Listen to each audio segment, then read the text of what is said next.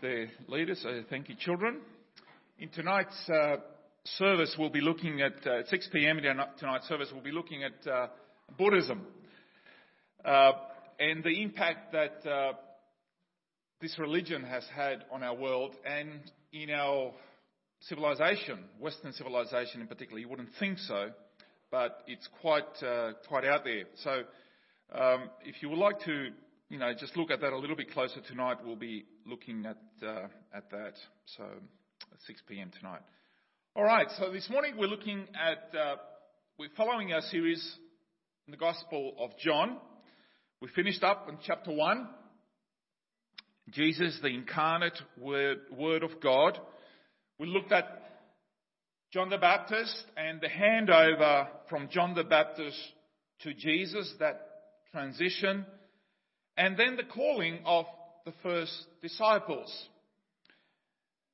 So we now move to Jesus' ministry in chapter 2, and we're looking at the wedding at Cana.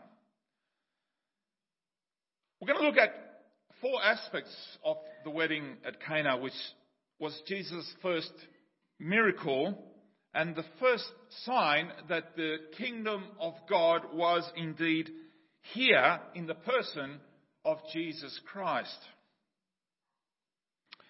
First, we're going to look at his presence from verses 1 and 2. On the third day, a wedding took place at Cana in Galilee.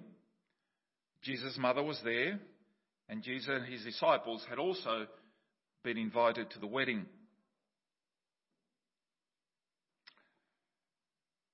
It's good when people turn up to a wedding invited guests and everybody else, because wedding is one of those times that you really want to celebrate life and joy, and everybody is happy and joyful. It's a celebration. It's great to have guests, but how wonderful it would have been to have Jesus there, personally, physically there at your wedding. That would have been a marvelous thing. Jesus and his disciples, along with his earthly family, were guests at this wedding in Cana of Galilee.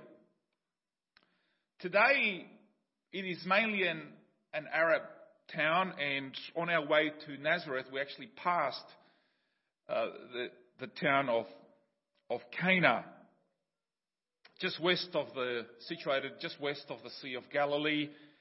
And uh, only about six kilometres north of Nazareth, where Jesus grew up. Now, in a, in a village life of Galilee, a wedding brought celebration into an otherwise, I don't know, maybe even drab existence. Weddings were a big deal in Jewish culture. It's a big deal for the whole community, not just the village, but the villages around, and everybody just comes for the feed. In our culture, the bride is the main attraction. In Eastern weddings, sorry ladies, but the groom is the centre of attention. The bride merely has to turn up. The wedding festivities didn't last just for seven hours, they went on for seven days. And the host invited as many people as possible, distinguished guests, prominent teachers, to come to be part of the celebration. The wedding ceremony would take place late in the evening after a time of feasting. The bridegroom and his men, the groomsmen, they made a gala, they would make a gala procession through the streets to fetch the bride's party by torchlight. Then everyone went to the groom's house for the actual wedding ceremony. This was followed by a party to end all parties. There would be dancing down the streets, in the courtyard, people dressed in their finest clothes. There was music, there was laughter. There were tables filled with food. This will be the time to kill the fattened calf. There will be jugs of wine. In every sense of the word, the wedding was a time of high joy. In all of this, in all of this, I cannot imagine Jesus sitting in a corner with his arms folded, feeling sorry for himself and complaining about the dancing, the music, just too loud, can't handle all this happiness and joy. I think Jesus would have joined in, he would have celebrated the occasion. People actually like to hang around Jesus. I don't know if you picked that up in the Gospels or not. They wanted to be around him.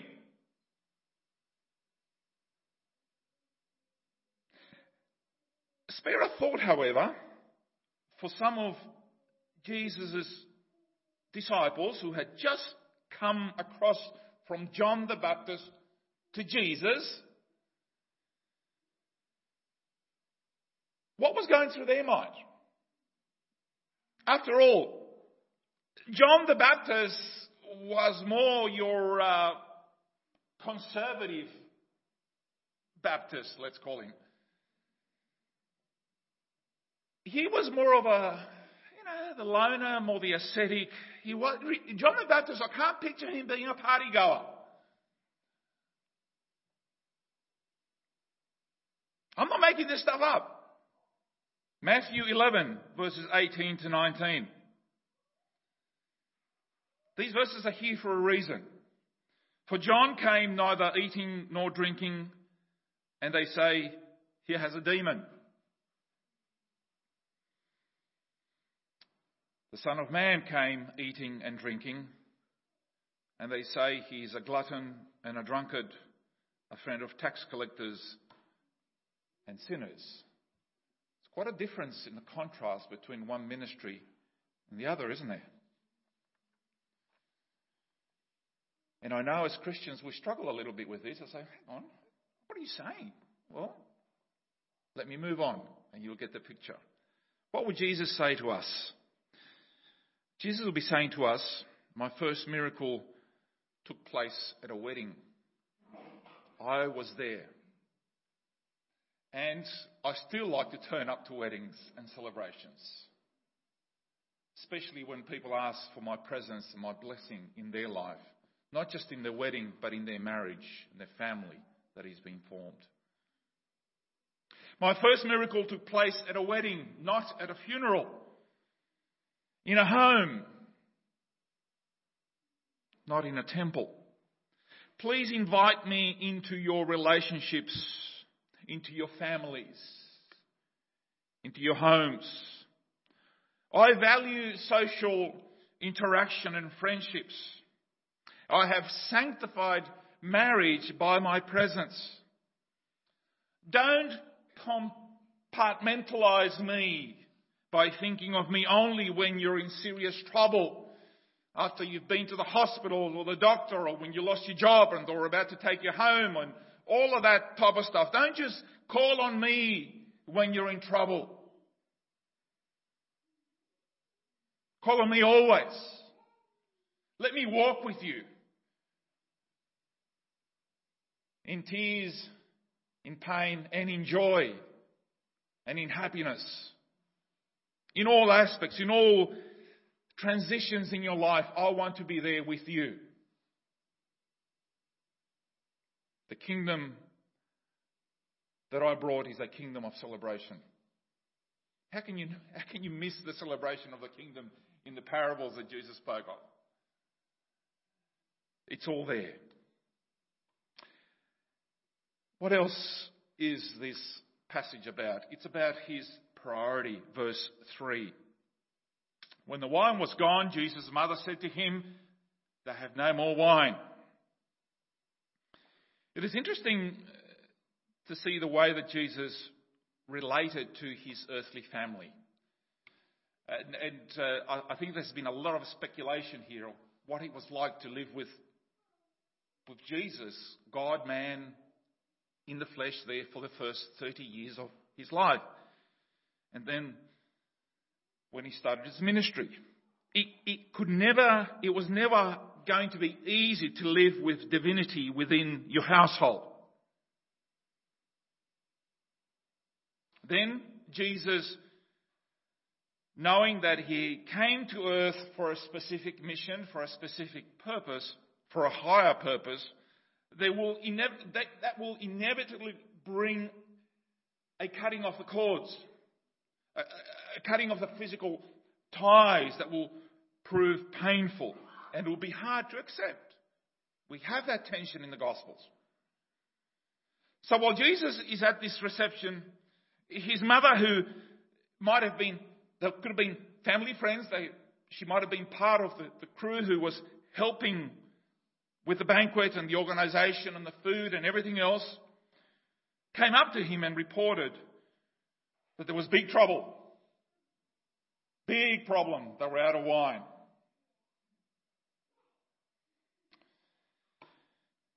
Um,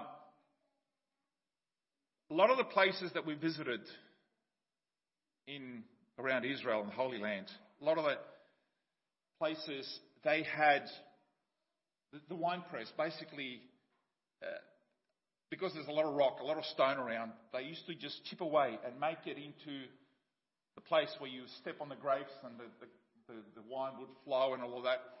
It was, it was part of it was part of the life in Palestine. But as you, as you probably know, wine takes a while to ferment and to be, from the moment that you crush the grapes and all of that to fermentation, it takes a while. You couldn't just go to I don't know, liquor store or whatever and, and get your fill for, for, the, uh, for the celebration. It was quite an inconvenience for them. They ran out. They had more people. It tends to happen in these village uh, weddings. Uh, many, many years ago uh, in Foz do Iguaçu in, um, in Brazil, right on the border with Paraguay, I was about 15 at the time, 14, 15 there was a wedding, so we, we had the wedding at, at the church, a lot of people. And after the wedding at the church, everyone, everyone was invited to the, the groom's home where they, a whole cow, they killed a whole cow and they cooked it, they were barbecuing it in the, in the ground. They dug a pit and they were cooking it in, in the ground. Whole cow, right? So, because they're catering for a lot of people. But by the time the people had left the church and gone to the house, the cow had gone. The whole village had turned up and cleaned up. There was no food left.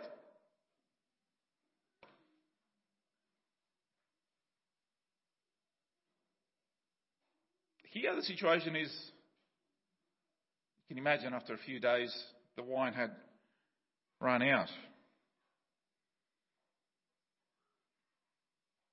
From what we know of Jesus' life and purpose and his priorities,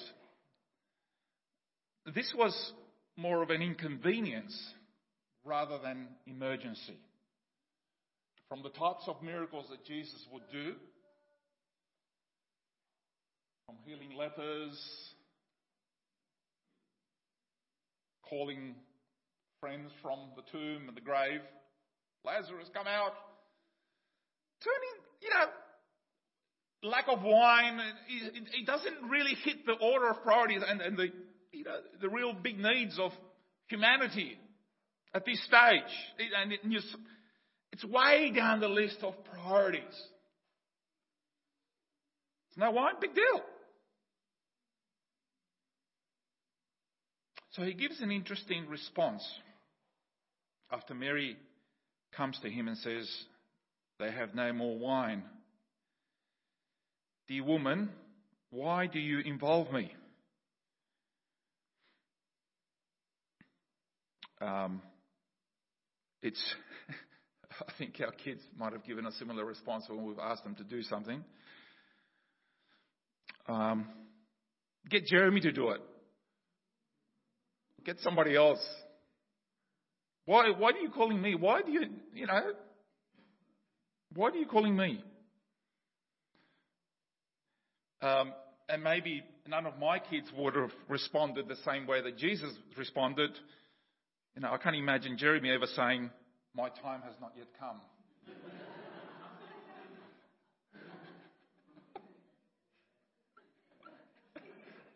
now, they might say that if you wake them up at 6.30 in the morning to mow the lawn and they say, my time has not yet come. But this is, this is a big statement here. And, and Jesus doesn't say, leave me alone. He, he uses the term woman. That was respectful. He's not being rude to his mum. But it's those instances, it's, it's that instance when the, the cord is slowly being cut, isn't it? Because of his higher priority. She would come, yes, Mary, there would come a time when Mary would see him as a saviour. But at the moment he's in this period of transition, she's struggling. So by calling her dear woman, he's not establishing, uh, he's not totally breaking the cords, but he's establishing some polite distance from his earthly mother. Gentle hint. And uh, his response to Mary, I think, goes against the Catholic Church's teaching that prayers rendered to Mary are a way of smoothing things over with Jesus because, after all, Mary's supposed to be Jesus' mother, so if you if, before you go to Jesus asking for a favor or a miracle or a prayer, uh, a request, then you go to his mother and then the mother will bring it to Jesus. That's sort of the, the understanding within Catholic theology of how it works. Us evangelicals and Protestants, we just go straight to Jesus for obvious reasons because that's what the Bible says. And when Jesus speaks of his time, he's not talking about a time of the day. He's talking about the cross. That time. Once he starts doing miracles, he will begin the road to Calvary. Crowds would flock to him with their needs. Just like the religious investigators came to investigate in chapter 1 the ministry of John the Baptist and they started questioning him to take a report back to Jerusalem. Religious investigators would follow Jesus now and he would have to answer. The clock would start ticking. But in all of this, he was now living according to a, a different timeline, a heavenly timetable. And when Jesus senses that his time was right, he would act. Not before. Now, I love Mary's reaction in verse 5 as she says to the servants, Do whatever he tells you. Maybe feeling a little rebuked, she somehow knew that Jesus would take care of the problem, of the situation, and, and gave the servants, this gave the servants a heads up so that they would listen to Jesus' instructions. I think this is good advice that comes from Mary. One of the most important declarations in Scripture right here. For all of life, what is it? It's this do whatever He tells you. Do whatever He tells you. I don't think there's better advice than that, is there? That has to be a priority in our lives. So, what would Jesus be saying to us? What could he be saying to us? If you want your life to get back on track,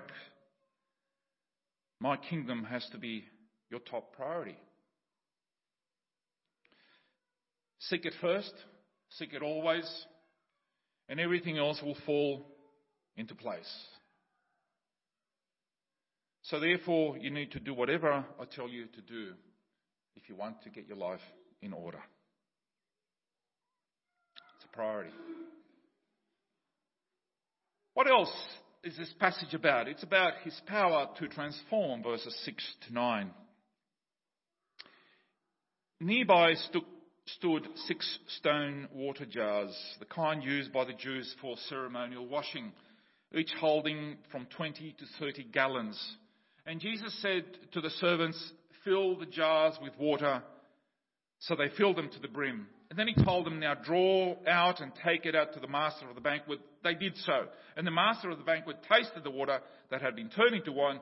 He did not realize where it had come from, though the servants who had drawn the water knew. What is the kingdom of God about? It's the kingdom of God is a very big subject in the Gospels. But one of the key aspects of the kingdom of God is about the power of transformation. Jesus really came to transform, to transform people. It was, in Judaism, it was very important for the Jews to be ceremonially clean. There were 20 to 30 gallon water jars who, by this stage, because of the stage of the wedding, they were mostly empty because each guest would have come in and as they, before they went into the, the celebration of the wedding, they were given water to wash their feet and their hands as they arrived. It was more than just cleaning the, the, the dust or washing their hands or whatever. Uh, it's a ceremonial act. Um, one of the places that we were staying close to the the Dead Sea in this hotel, there was also a huge Jewish celebration. Jews from all over the world were actually coming for this particular event. And sure enough, we wandered down to the lobby, and, and there were some ceremonial uh, basins where people were actually washing their hands and all that before they took part in, in, the, in the reception. It still goes on today.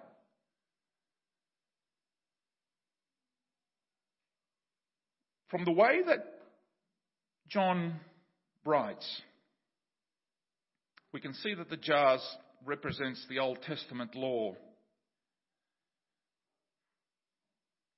and its inability to make a person truly clean. The Old Testament law is, is like a mirror. Oh, you got a spot there. Oh, that's dirty, isn't it? That's what the law does. It points all your faults. Oh, where did that wrinkle come from? Wasn't there yesterday? Oh, yes, it was. It's just getting gradual, you know, fading glory. Why I don't like to look in the mirror. The white starts to take over. So the Old Testament law points all our faults, and, but it does not clean. It is not a dishwasher. It is not a washing machine. It does not do any of that. It could never do that. But it pointed to the one who could. That's what we sing about, being washed in the blood. Only Jesus could do that. So these jars represents the Old Testament and its inability to make a person truly clean. You can go and wash your hands with these jars as much as you want, but it's never going to finish the job. It's never going to do it.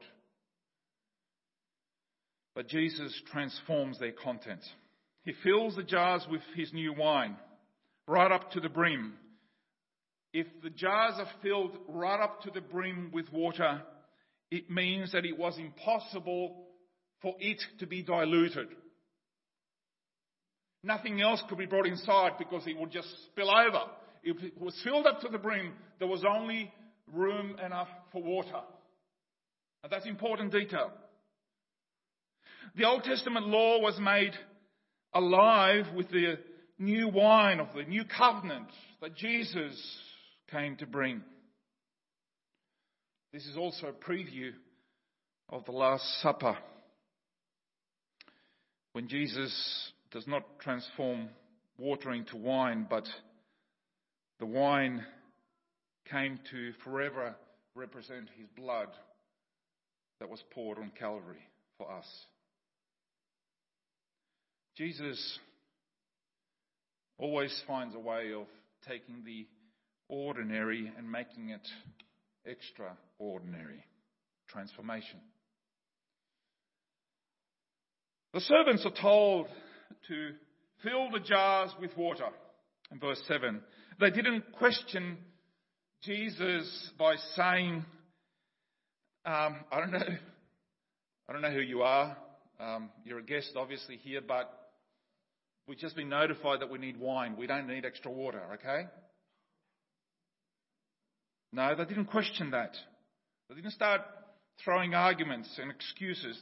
They immediately obeyed what Mary had told him, Do what he tells you to do.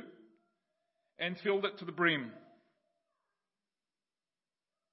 They were full to the top. There was no room for anything else. And they then told him, verse 8, Now draw some out and take it to the master of the banquet. Now, the master of the banquet is the, the event organizer.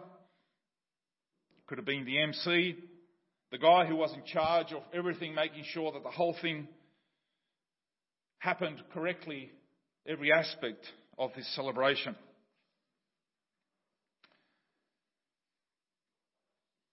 Here is an important principle that I've, I've spoken about before, but nevertheless, it's good to remind ourselves of this.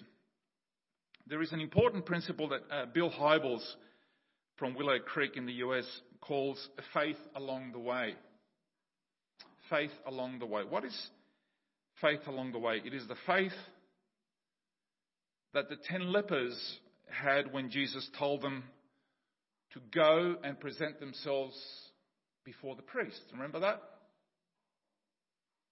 And as they went, in obedience to Jesus' words, to present themselves, they left sick, but as they traveled, as they moved along the way, somewhere between here and there, they were healed. It is the act of faith that the priests had as they were carrying the ark uh, about to cross the Jordan River back into the promised land. But first they had to start walking, and as their garments touched the water, the water stopped flowing.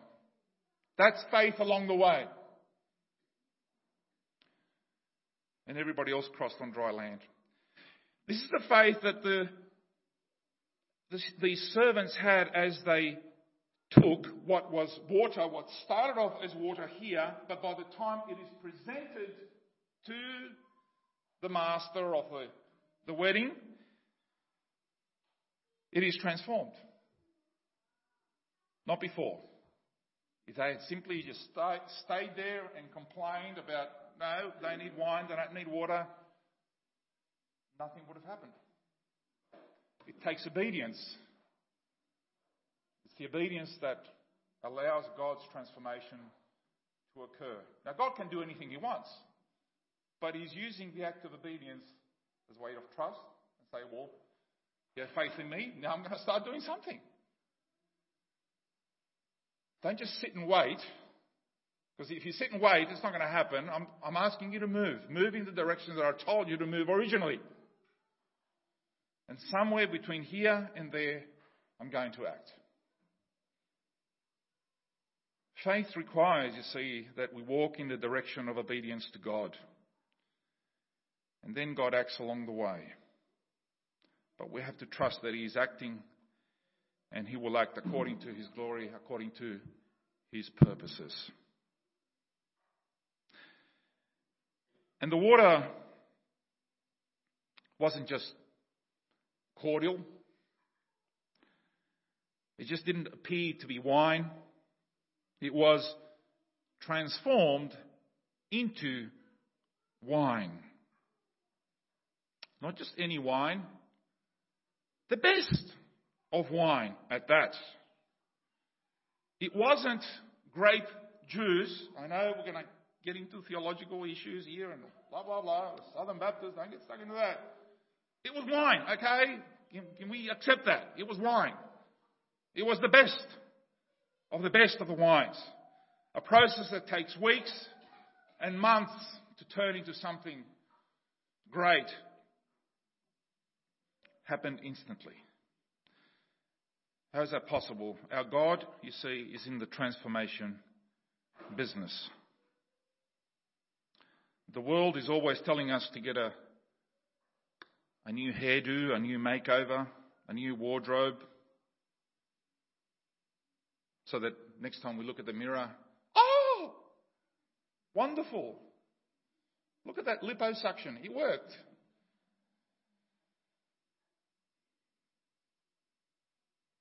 Society wants us to get a, you know, that marriage doesn't work, move on to the next one or the next one after that.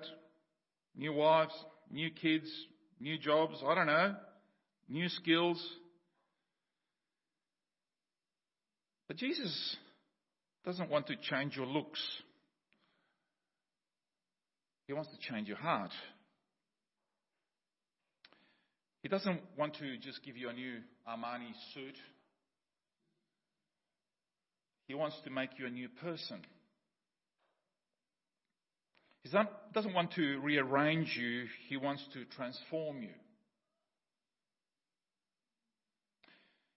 You want to look better on the outside, he wants to make you new on the inside. You want to look good for this fleshly life, this carnal life that is limited, has a use by date. He is already preparing you for eternity. His vision of you for you is much, much longer than what you ever dreamed of. It's not limited to this stuff here. There's a, there's a saying that goes like this Nature forms us, sin deforms us, school informs us, but only Christ transforms us. What would Jesus say to us? Well, he would say, Give me the ordinary and let me do it. Let me make it extraordinary. Put your faith in me just like the disciples did, and when you do, I'll transform your life from the inside out. And lastly, we look at his provision. Verses 9 and 10. And the master of the banquet tasted the water that had been turned into wine. He did not realize where it had come from, though the servants who had drawn the water knew. And when he called the bridegroom aside and said, Everything, everyone brings out the choice wine first and then the cheaper wine after the guests have had too much to drink.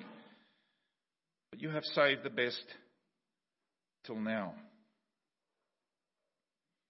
You're going to feel sorry for the, for the young married couple because uh, after they got, they got married, the ceremony, the, the, the couple were the hosts. They were part of the hosts as well.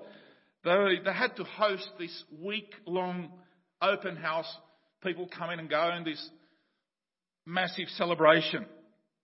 They couldn't just go for the honeymoon to the Mediterranean. Had to wait. And it was the groom's family who was expected to provide all the food and refreshments for this lengthy party. And yes, to run out of wine was a real problem. And guests constantly arrived, and they would consume the food and the drink and so on and so forth. To run out of wine was embarrassing. To the Jewish people, wine, you see, symbolized joy. The rabbis had a saying that went like this without wine, there is no joy. So when the fruit of the vine ran out, the delight dried up. It's interesting that Jesus is not called upon until the resources ran dry.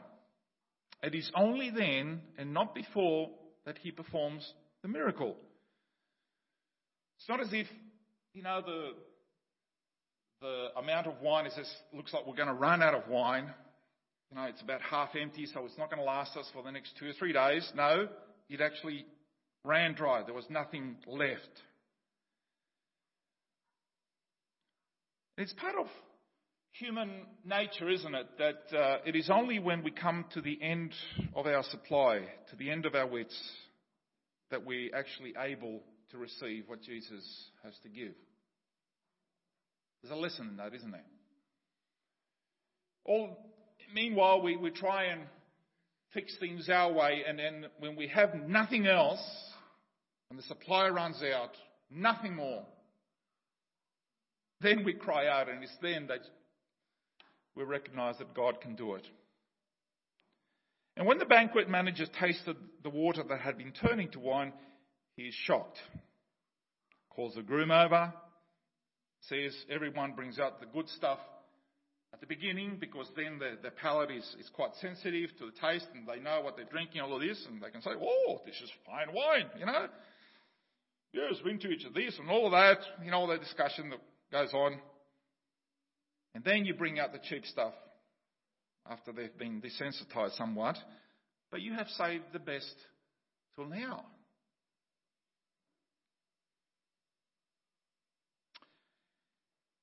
Saving the best till last is an important lesson. You see, at the beginning of any venture, it is normal for people to give it all because there is enthusiasm, there is passion, there is high energy, there is all those, those dreams that they're going to come real. So there's, there's all this stuff at the beginning of anything. It's, we're all enthused about it all. But then as time goes on, starts to wear out, the energy level starts to go down. This job is not as good as when I started 10 years ago, and so on and so forth. But for us, as the children of God, remember, it is not so much how you start anything, whether it's a ministry or whatever it is, it's how you finish.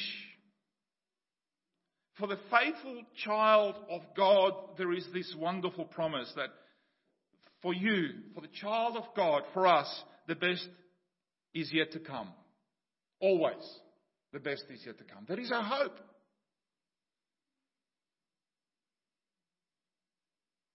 God will give us little fillings here and there, but He's going to save the best to last. Simply read Revelations.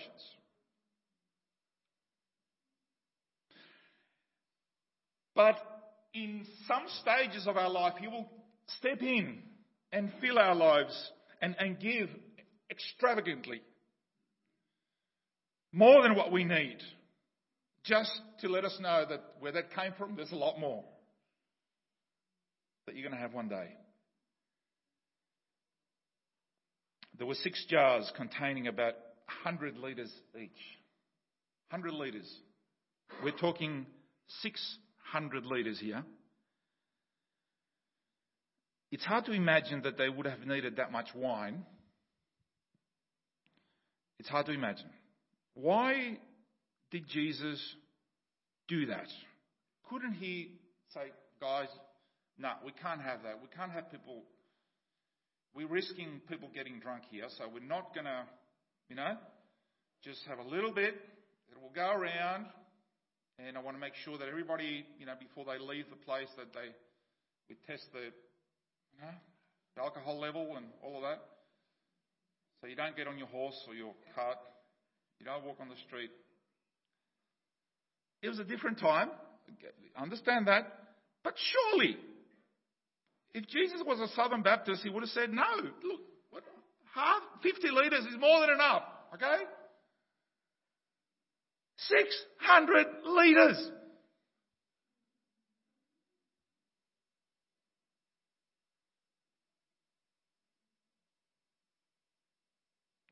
Why does he do that?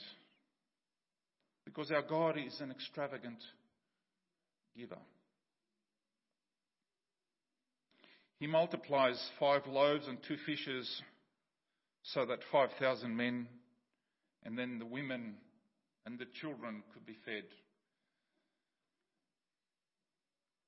There were 12 baskets left over.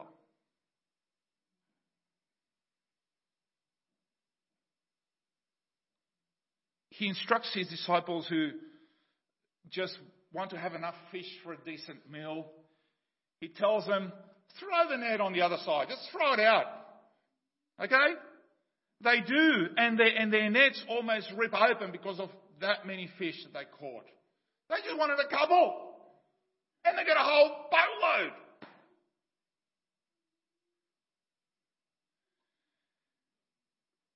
I'm not making this stuff up. Proverbs 3 9 to 10. Honor the Lord with your wealth, with the first fruits of all your crops. Then your barns will be filled to overflowing, and your vats will brim over with new wine. God is extravagant giver. And the passage we read, this is where it becomes personal. The apostle Paul experienced this kind of extravagant grace when he said in 1 Timothy 1:13 to 14, even though I was once a blasphemer and a persecutor and a violent man, I was shown mercy because I acted in ignorance and unbelief. And this is the bit. He says, the grace of our Lord was poured out on me abundantly. Not just in dribs and drabs, but abundantly along with the faith and the love that are in Christ Jesus. Why was Paul so transformed? Why was he willing? Why was he singing in prison? Why was he willing to die for Jesus? Because there was so much love that he could give and share now because God's love was overflowing in his life.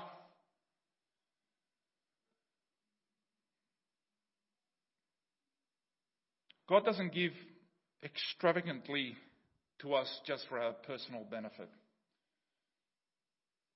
So we can start a, a business selling fantastic wine. He wants it for us to give it freely. His infilling is so that we could be a blessing to others, that our lives overflow with His love